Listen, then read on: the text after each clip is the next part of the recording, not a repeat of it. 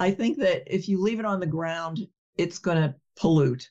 If there's water runoff, it will go into the water and it'll cause algae blooms because it has so much nitrogen in it. It has all sorts of pollutants. I mean, reservoirs and play areas are shut down because of runoff from dog waste, nearby dog parks and dog walking. So it can pollute the water. And if you're out in the outdoors and you're hiking in sensitive areas, if you leave the dog waste on the ground, it will cause first of all it'll be a mess. And it'll it'll ruin everything around for the rest of the hikers. But it'll also even if you just leave it there and you just don't pick it up it's going to attract seeds that are non-native and they're going to propagate there. And they're going to take over you know native plants. And that's not good for the environment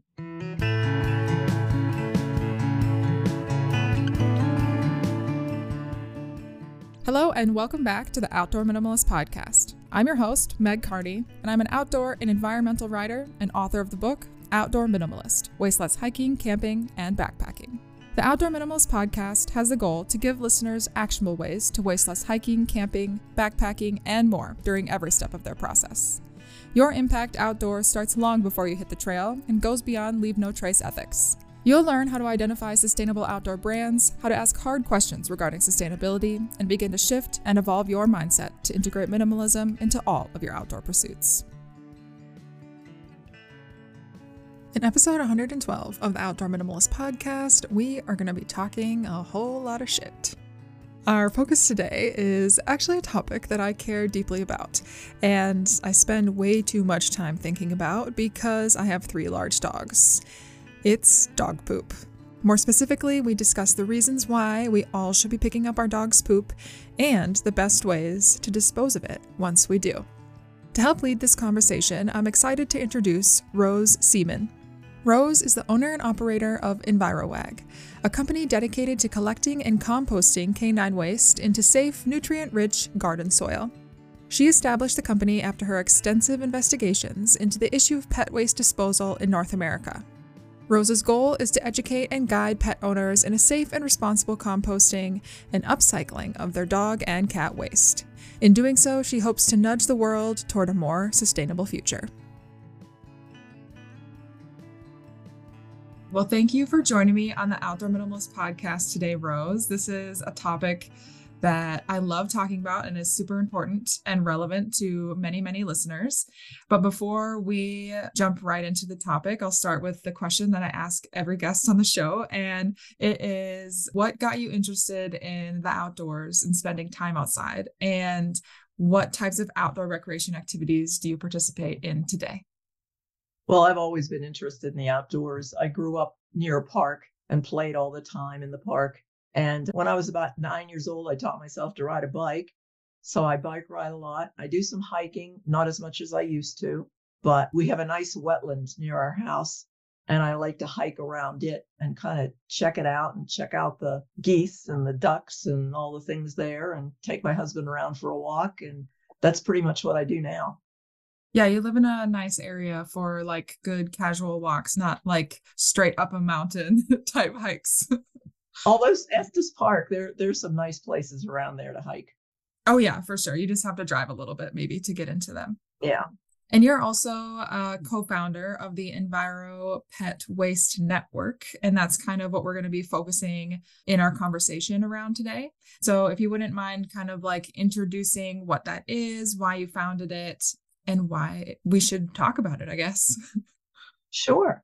The Enviro Pet Waste Network is a resource essentially for people who want to keep pet waste out of landfills. And what we do is we we provide information which is fact-based and we try to connect people with one another. People who are sustainably managing pet waste either on a small scale like a household or a large scale, a city, a park. And we try to connect them and have them learn from one another. And the importance of this is that about 10 to 12% of residential waste by weight is pet waste. So it's not as much as food waste, but it's up there. Food waste is, I think, 24%, something like that. But it's totally neglected. No one wants to think about it. And they're much further ahead in Australia and Canada than we are here in the United States. just because of the way our government is set up and the way businesses run and that sort of thing. But we're here kind of here for everyone to send them the message that if it goes into a landfill, it just becomes methane. But if it can be composted, then it just gives off a little carbon dioxide. And also, you don't use a lot of plastic and cat litter. Clay cat litter is not good. I'll talk about cats, even though they're not outdoors. But yeah, but that, I mean, yeah. the, the important message is there's a lot of it. There's going to be more of it because there are more and more pets, and it shouldn't be wrapped in plastic and, you know, set in landfills. Yeah, so there's kind of a lot of layers to the pet waste problem, I guess. And so we'll kind of break it down and we'll start with talking about just leaving it outside on the ground. So you're not addressing it in any way. You're not composting it, you're not picking it up to throw it in the trash to go to the landfill. What are the environmental dangers of people leaving dog poop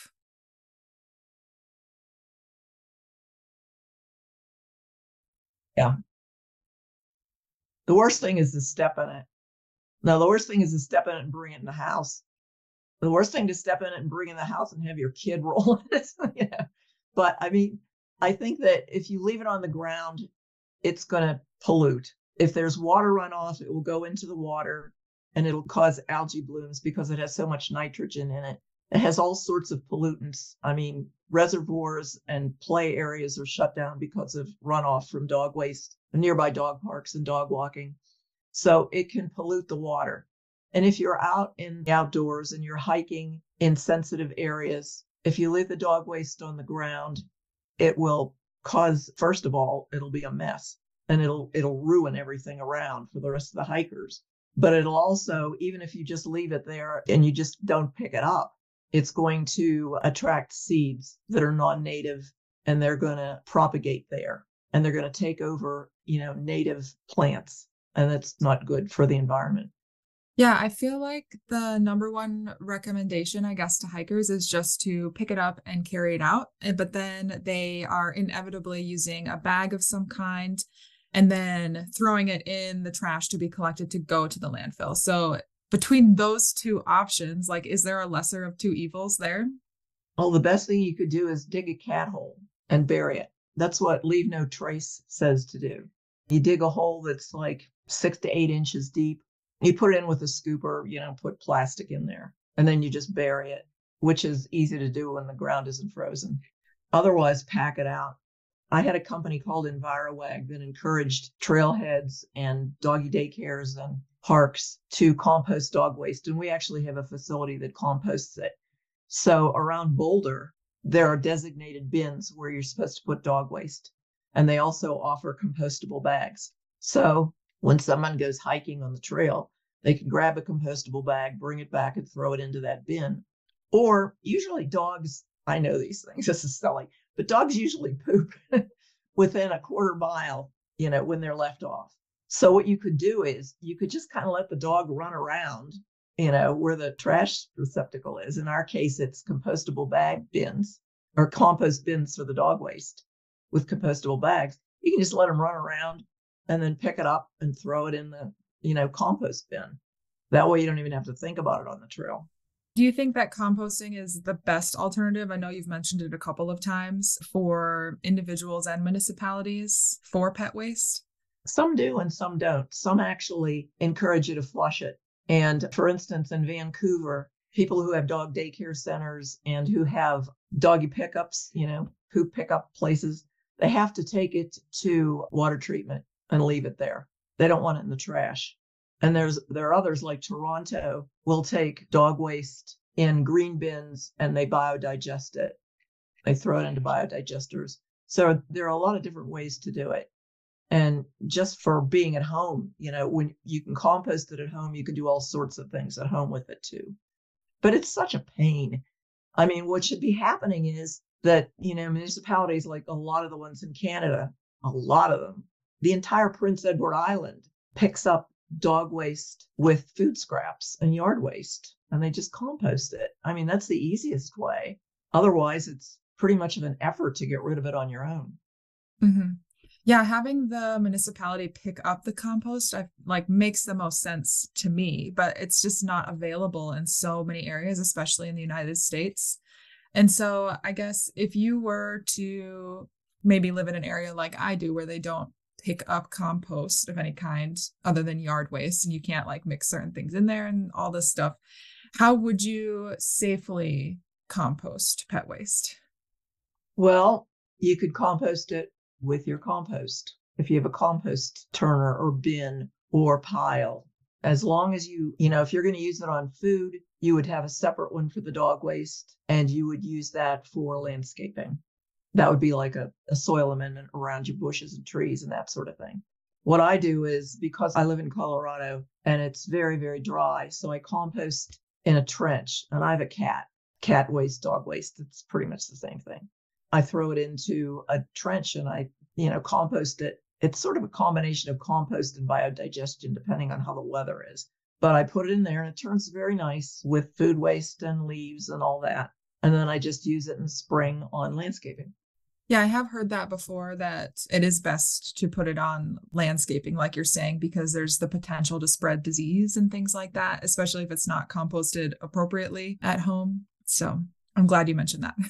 if you are someone that doesn't have the ability to compost. So, a lot of people that live in apartment complexes maybe wouldn't have room for that type of thing. And so, they are mostly taking their dog out to a park or on a hike, walking them around the neighborhood, etc. So, they are more than likely going to be using waste bags. And one big thing that people always comment on if I'm like, you should pick up your dog's poop, blah, blah, blah. They're like, well, isn't it better to leave it than to send it to the landfill with all plastic and all these things? And I was like, neither one is really very good. But anyway, what should consumers know about the plastic bags versus the compostable bags? Because that is a big discussion. And I know that some people will have heard me talk about this before, but the pooch paper.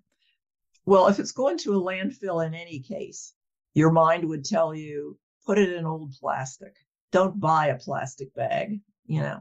But I've kind of come to the conclusion that you should use compostable bags in any case because you're doing your little bit to help bring down the cost of compostable film when you buy it, as opposed to buying plastic, as opposed to even reusing plastic. At least you're doing your tiny little part to get it out of there. And you're also sort of modeling to people if they care around you. If you're using pooch paper, that's the same as a compostable bag. That's good too. And there's something called oh shark bag or something. Anyhow, there there are different things that you can use that are made of paper, just like pooch paper. And at least you're modeling to people that you're doing away with plastic or helping to do away with plastic. So it kind of puts your mind at ease. It goes into a landfill. Nothing will deteriorate in there, whether it's plastic or whether it's compostable or whatever. However, my partner in Australia has this really cool thing. She has two big labs, and they have a kind of like shoulder bucket thing that she and her partner use. And they use a scooper and they scoop it, they put it in a bucket, and then they take it home and they put it in a tumbler. And if you use a tumbler, you don't use, in fact, we have a new webinar out at epwin.org about how to use a tumbler for this you don't need as much space as a pile. So you could do it like in a patio home or something smaller. You just need to have enough landscaping or a place to put the finished compost. And you know it's finished because it smells good. It smells okay and it looks okay. So you know it's okay for landscape stuff. And also there's bokashi. I don't do you know about bokashi? I don't think so. Okay. It's using essential minerals, essential, I forget. Anyhow, you make bokashi you could look it up online. And it's like this granary stuff. And there are actually bokashi buckets that are sold specifically for pet waste. You can look that up too. And that way you could have a very small space and it actually kind of zombifies any material that's organic. It's an old Asian technique. And then it turns it into this kind of stuff that's really good for the ground. It's like fertilizer and you can pour it on, you know, on all sorts of plants. You can use the, anyhow, it's a long process, bokashi. That's another thing you can do. Also, worms. You can use worms, vermicompost if you're into that sort of thing. But all these things take effort. And if you're going to have a worm farm under your sink, you're going to be really dedicated. Yeah, I've never like met anyone that has used a worm farm specifically to compost pet waste. Like I've mostly heard of it like they'll do the trench method like you're talking about or the tumbler. But I'll be sure to look up Bokashi some information online so if people are interested in it, I can link some resources in the show notes. Okay. And we do have a webinar up there about vermicomposting pet waste. Oh, cool. Yeah, I'll have to check that out. pwn.org. I lost my train of thought because you were talking about Bokashi and I was like, what is that? So okay, let's see. I think I was going to ask you about explaining in a little bit more detail some of the differences between the plastic and compostable bags and then also explaining like the process of releasing the methane in a landfill and why that's bad. Okay. About 14% of the methane that goes into the atmosphere is from landfills. And methane is a very powerful greenhouse gas. It's like many, many times more powerful than carbon dioxide. And it dissipates fairly quickly, but it's changing the climate, it's heating the earth. So there are lots of sources of methane. A lot of it is fossil fuel production and whatnot, but landfills is part of it. And if you put your pet waste in a landfill, it will start to seep out like all the rest of the other organic matter and become methane. And manure is particularly powerful for methane. So now plastic is constructed very different than compostable. You know, it's made from fossil fuels and, you know, it seals things in much more. It doesn't decompose. And there are things called biodegradable that are not compostable, and that just turns into little flakes. So it's kind of microplastic. It's almost worse than plastic because things eat it and stuff, you know. But compostable really degrades right back into the earth again. There's also something called home compostable or yard compostable. And those are the kind of compostable bags that can compost outside a commercial facility. You can do it at home and it degrades better. Or a new trick that we kind of found was that you can get a vegetable bag, a compostable vegetable bag, BioBag makes them. And they're so thin, you can pick them up, double them over, and they will also compost, you know, in a yard or tumbler situation. Isn't this exciting? it is. No, I love all this information. It is really great to know. Yeah, I weirdly do like talking about pet waste. So this is this is fun for me to learn all of this. And I did like that you added the distinction about the at-home compostable versus like the industrial compostable facility. So like when we're looking at the labels, if you are going to buy pet bags, would it just say that on the package? It would say compostable. It would say ASTM 6400D, and you know it's compostable. Now, in the United States, I had mentioned that composters don't want to take it. I mean, composters have their hands full with all the packaging and all the compostable utensils that don't, you know, decompose. The last thing they want is people throwing a lot of pet waste in in plastic. So there would have to be a lot of education, both of composters knowing that it's all right and of people to know that you only use scoops and paper and compostable bags. And that would be an enormous step. They do it in Canada, they do it in Australia. But, you know, here, if a composter says no, it's okay. Okay, no. And then everybody's sort of stuck with it. Yeah, it's not very streamlined in the United States. It's kind of just up to every single location to make those decisions on their own. Mm-hmm. And I think that makes it hard for people to know what they should be doing or how to do it correctly as well. And funny, in New England, they do it. In New York, they compost it at a couple of dog parks in Brooklyn. Three now, I think, have composting dog parks. And I understand Vermont, Cape Cod, you know, different places accept it. But that's because people say, we want to do this. And they go to their council meeting and they say, next contract, make sure that the garbage people take it. But, you know, it's, it's political will. If there's no political will, then, you know, do you think that is the best way for individual pet owners to help in the cause for a cleaner environment in regards to their pets is to kind of like become involved and really push for those systems? Advocate for them. And it's terribly frustrating because I've done it and I do it. And sometimes it's just, I mean, sometimes it's just some county thing will just shut it down. Somebody just doesn't like dog waste or something.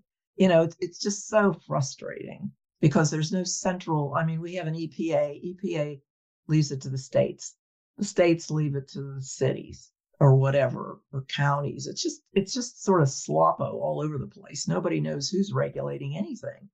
Whereas, say in I don't know about Canada, but I know in Australia they have councils.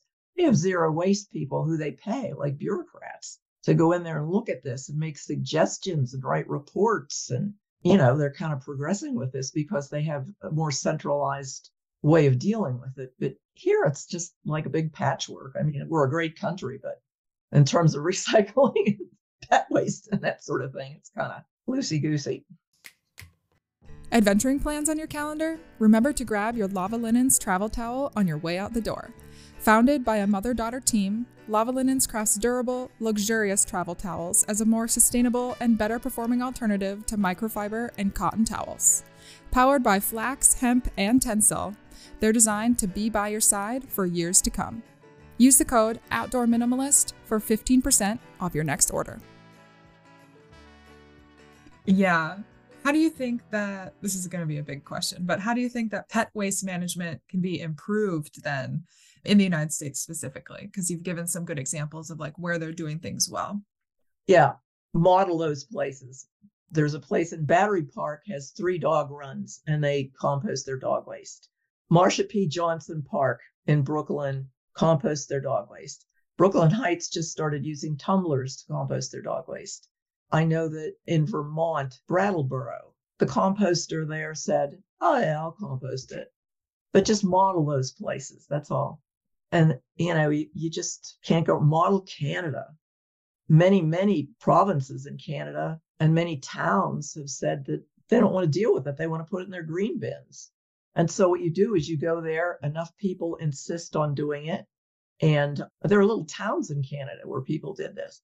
And it's all on our website and they say, you know, we want to put our pet waste. This is ridiculous. We're wrapping in plastic and putting it in a trash. Why don't we have it in our green bin? If you even have a green bin, we don't even have a green bin. But if you have a green bin, why can't we put it in there? And enough people say that. And then they get some of their council people, some of their parks department people on their side.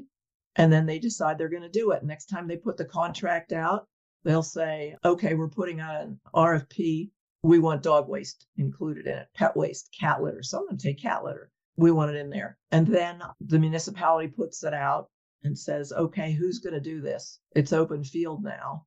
And then the composter says, maybe they get competition. Somebody wants that town. And they come in and say, okay, well, we'll take the pet waste. And then the original contractor will say, oh, we'll take it too then. We have the roots and we know all this. And oh, for heaven's sake, yeah, we'll do it. You know, if they know on the other hand, there are places that don't have competition.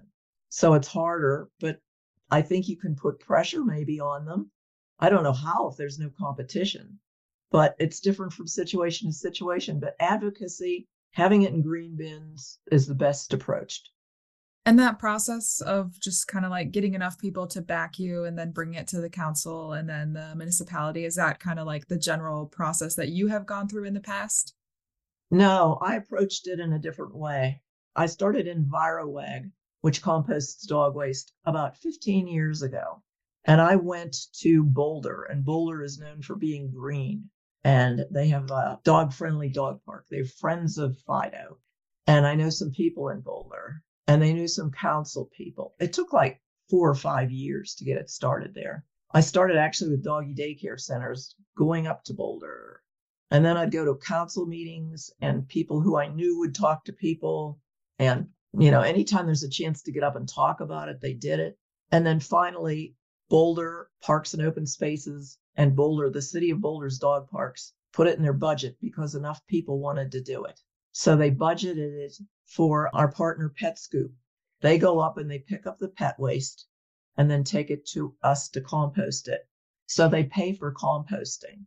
And then by golly, when they did it, other cities near them wanted to do it because if Boulder does it and they're so green and that they have this reputation and now they want to do it. So we've got like three or four other towns around it whose dog parks are now being composted. But that's all that we can do in terms of capacity. But that's one way to do it. It's just up to, you know, local officials and people just don't see it. Mm-hmm. It's invisible. 14% of residential trash is not counted by the EPA as residential trash.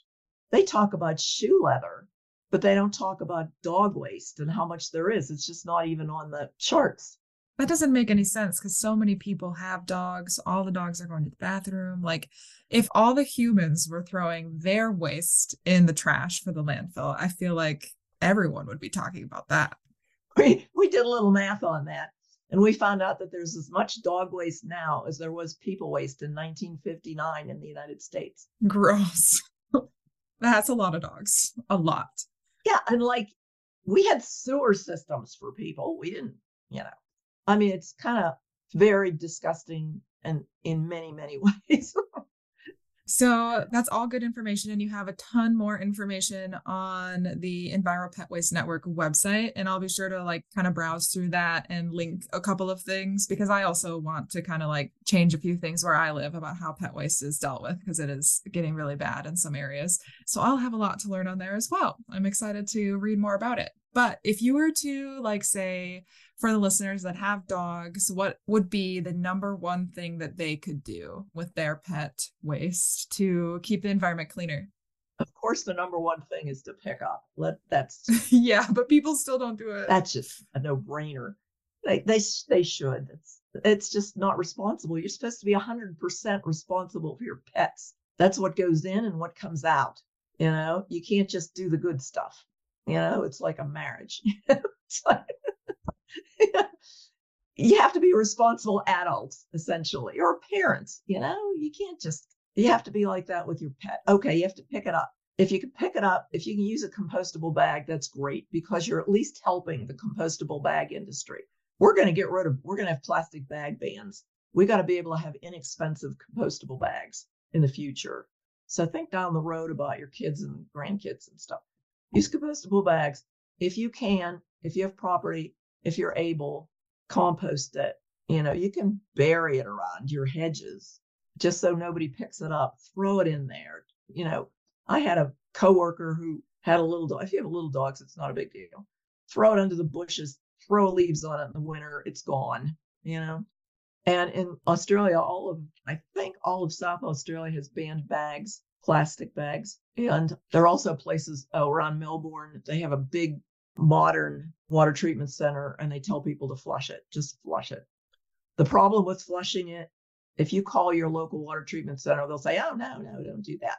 And it's the problem is capacity. If everybody threw their dog waste in there, they'd have to build a new water treatment plant or expand it, which would be extremely expensive. It's no dirtier or worse. If it goes through treatment that's tested, it's the same as people. You know.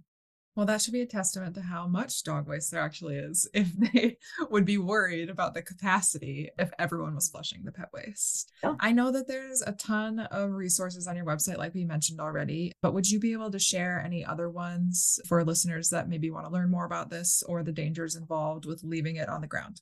Oh, gosh. If you go to Leave No Trace, I would suggest that. They have this thing where they have a cat hole contest and they have little kids running around with plastic poop burying that they encourage it so much. You know, there's so many sites and there's so much bad information, and everybody's trying to scare you to death. Like the agencies, like it's nuclear waste. You're going to die, you know, because they don't want people to be sick. Okay, that makes sense. And then, you know, the pet pickup places are scaring you because you don't want it on your lawn. We'll come and pick it up because it has Giardia and it has E. coli and it has a, they'll have whole lists of whipworms and things, you know, and that, that scares people to death. But, you know, I oh. can't think of the EPA has almost nothing. But if you go to a reasonable place, you know, like a veterinary place or a hospital or something like that. But otherwise, there's just a lot of junk. Okay. I'll just be sure to share like the Leave No Trace, like you mentioned, and then your website as well. And so listeners know what it is. How can they learn more about you and the Enviro Pet Waste Network? How can they learn more at the website? epwn.org. Do you have any social media or anything like that, or is the website the best way to contact you? We have a Facebook page. We have X Twitter. X Twitter. um, we don't necessarily keep up with it, but there's some interesting posts on there. And the website is, oh, it's just, it's a trove of everything you've ever wanted to know. Ideas on how to advocate, all sorts of stories. You know, like I was telling you about Canada, I was telling you about Australia. places in the United States, New England, Battery Park. The, all those stories are there under featured stories, and they're even sorted. And you can get all sorts of ideas about how to do it at home. We even have a kind of like a flow chart. Do you have an apartment? Yes, no. Do you have a house? Yes, no. How much effort do you know do you want to put into it so that you can arrive at, at a way to do it, the best way to do it if you want to put effort into it. So it's just chock full of information. Awesome. Well, this whole episode is filled with a ton of information that is useful for both dog and cat owners. For some reason, I forgot what cats were called for a second. and I just want to thank you for sharing all of that. Is there anything else that you wanted to add that maybe we didn't have a chance to talk about yet? Gosh, I don't know. I think you pretty much covered it, Meg. Awesome. Well, I'll be although they like yeah like you said there's more there yeah but that's what your website is for you can even do word searches yeah well, thanks for a chance to talk about this. Not everybody wants to hear about my husband being one of them. I know uh, people do get tired of me talking about dog poop too, but someone's got to say it. And we're glad that you're around and you created this network for people and these resources because, like you said, there's a lot of bad information out there. So it's good to have a platform where we can find helpful information because it's different everywhere in the world. trying to be science based and always trying to update it. Thanks for listening. And if you like what you hear, let me know.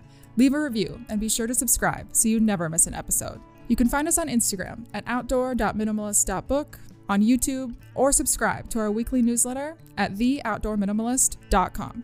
For even more updates, other educational resources, and to help build an outdoor community with the shared goal to create a better outdoor space as we recreate.